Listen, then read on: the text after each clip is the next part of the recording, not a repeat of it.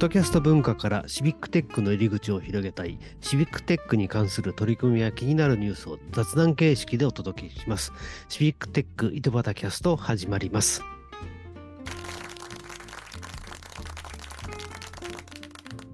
今日は川崎の又とえー埼玉の太田と、岐阜の石井がお届けします。よろしくお願いします。お願いします。今日は、えー川崎の又がホストでやらさせていただきます。で、今日のテーマはですね、えーこのシビックテックフォーラム2022ってものについて少しご紹介をできたらいいと思いますけども、えー太田さん、シビックテックフォーラムって聞いたことありますか、あ、聞いたことあります。どんなイベントかご存知ですか？なんか、こう、わーっと集まって、あの、いろんな、えーシビックテックに関わってるプレイヤーの人たちが、もう、すごいライトニングトークっていうか、あの、お話をいたくさんの人がしていくっていうようなイベントだったと思います。あ、そうですね。まさにこのシビックテックフォーラムは、えーっと、まあ、シビックテック活動をしている人たちに、まあ、LT 形式で、えー喋っていただくっていうのをやいやえー、と去年まで2021年までやってきたというところですね。まあ、要はあのなかなかこう90分講演するまでなかなか喋れないけども、まあ、LT ってか、まあ、5分程度であれば喋、えー喋れるっていう人が多分世の中にいっぱいいるだろうということで、まあ、そういったライトにライトな感じで、えー話をしてもらうっていうのが、まあ、シビックテックフォーラムのあれこれはね第2ステージってところでやってたんですけどもところですね太田さん。あ。今年のシビックテックフォーラムの2022は今度は第3ステージっていう形で、えーちょっと,、えーとそのまた LT 形式からまた少し、えー違う形で今年はやろうとしています。えどんな形なんですか？ー えーとですね、今年はですね、えー今まであの、えー皆さんがこう、えあの LT を5分ほどしてもらうっていう取り組みだったんですけど、まあ今年は、えーまた少しこのあの変えてですね、えー各あのいろんな地域の拠点の方がまあ会場に実際にリアルに集まっていただいて、それをつなぐって形にしています。要はまあ完全にオンラインでやるっていうわけでもなく、うんえー完全にオフラインっていう形ではないっていう形で、要はそこで、あの、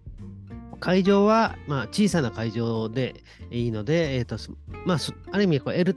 ライトニング、去年のライトニングトークは、まああのえー少しこう個人がこう気軽に話せるみたいな形で5分ぐらいって言うんですけど、こん今回のはそういった意味では各会場が、えーそんなに大きくなくていいの会場なので、いろんな拠点の人に、えー、とそういったものをえーリアルな会場で話してもらうって形式に変わっています。で、えっ、と、今年の2022のシビックテックフォーラムは、その場から、えっ、と、まあ4会場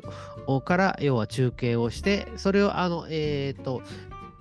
リアルに会場に行かれる方は、その会場に参加していただいて、そこの会場に行かれない方は、えーまあ、オンラインで見るっていう、ちょっとしたハイブリッドっていう形でやろうと思ってるんですよね。ちょっとなんか説明すると分かりにくいと思うんですけど、まあ、例えば YouTube でオンラインで見ると、えーいろんなこう各拠点の会場が切り替わって、そこで喋ってる人たちが、え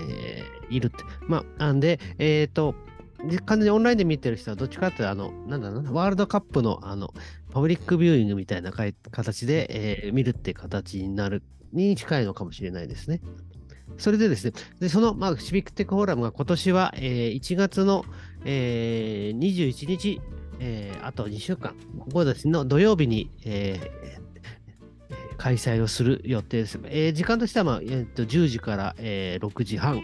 までの、えー、大体1日のイベントですね。で、そのイベント自体の、えーは、えー、と4つの、えー今年は拠点から配信をするって形になっています。まあ、その4つが、えー、と仙台、金沢、奈良、福岡っていう、まあ、そこにあのリアルにこう会場をお借りして、そこで集まってる人たちが、えー各テーマに、えー会場ごとにテーマを決めてもらって、そのテーマによっていろあの、まあ、ディスカッションしていただいたり、まあ、講演していただいたり、そこはどういう形で配信をするかは、各会場ごとの、えーやりたいこととあやりたいテーマの方式でやってもらうという形にしています。えーでですね、えー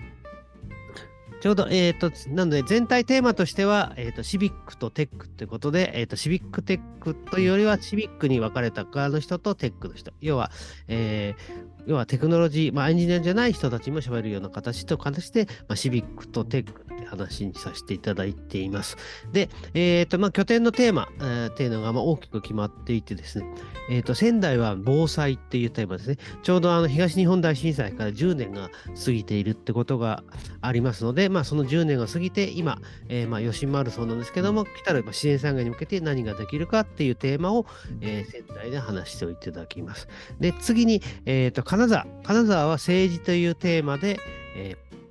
話していただく予定です。えーまあ、ちょうどあの、えーそろそろあの地方選挙とかも始まるかと思うんですけども、ね今年統一地方選挙、そうですね。ねうちの近くでもありますから。なので、そういった市民の意識にえー対する、まあ、選挙っていうテーマで、えーこういえー市民目線での、えーとえーディスカッションをしてもらおうと思っています。で、もう次の奈良会場はこの子供っていうテーマですね。要は子供なので、まあ、と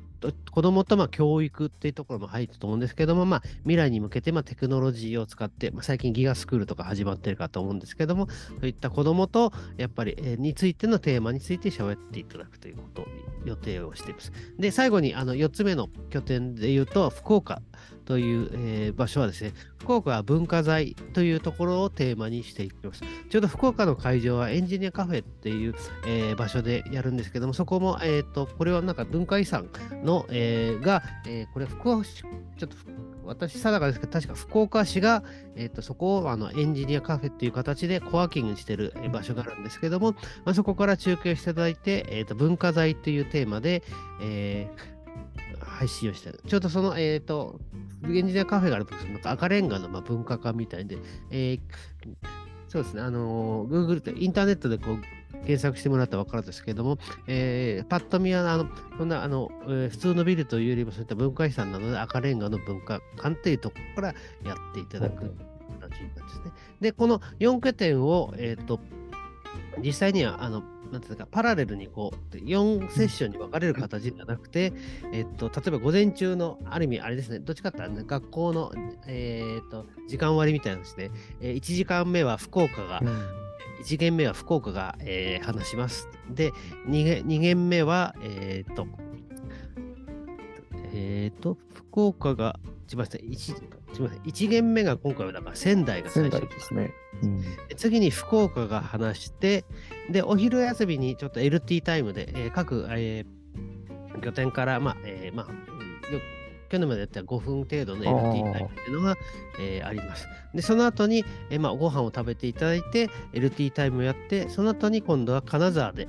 えーやっぱり1時間ぐらい今度は政治のテーマで話していただいて、まあ、最後に奈良の子どもセッションで、えー話していただくって形になります。で、なのでその、えーと担当になっている拠点が、えーと配信の、えー軸になって、そこからこう生中継をするような形ですね。どっちかってあれなんですかね、あのパブリングビューイングっていうよりあの、よくテレビでやる、あの、何々さんみたいな感じで、そこ各中中継をしていくって感じですか？そうそう各地の中継をこうみんなで見ていくみたいな感じになる予定です。えーなので、えー、とまた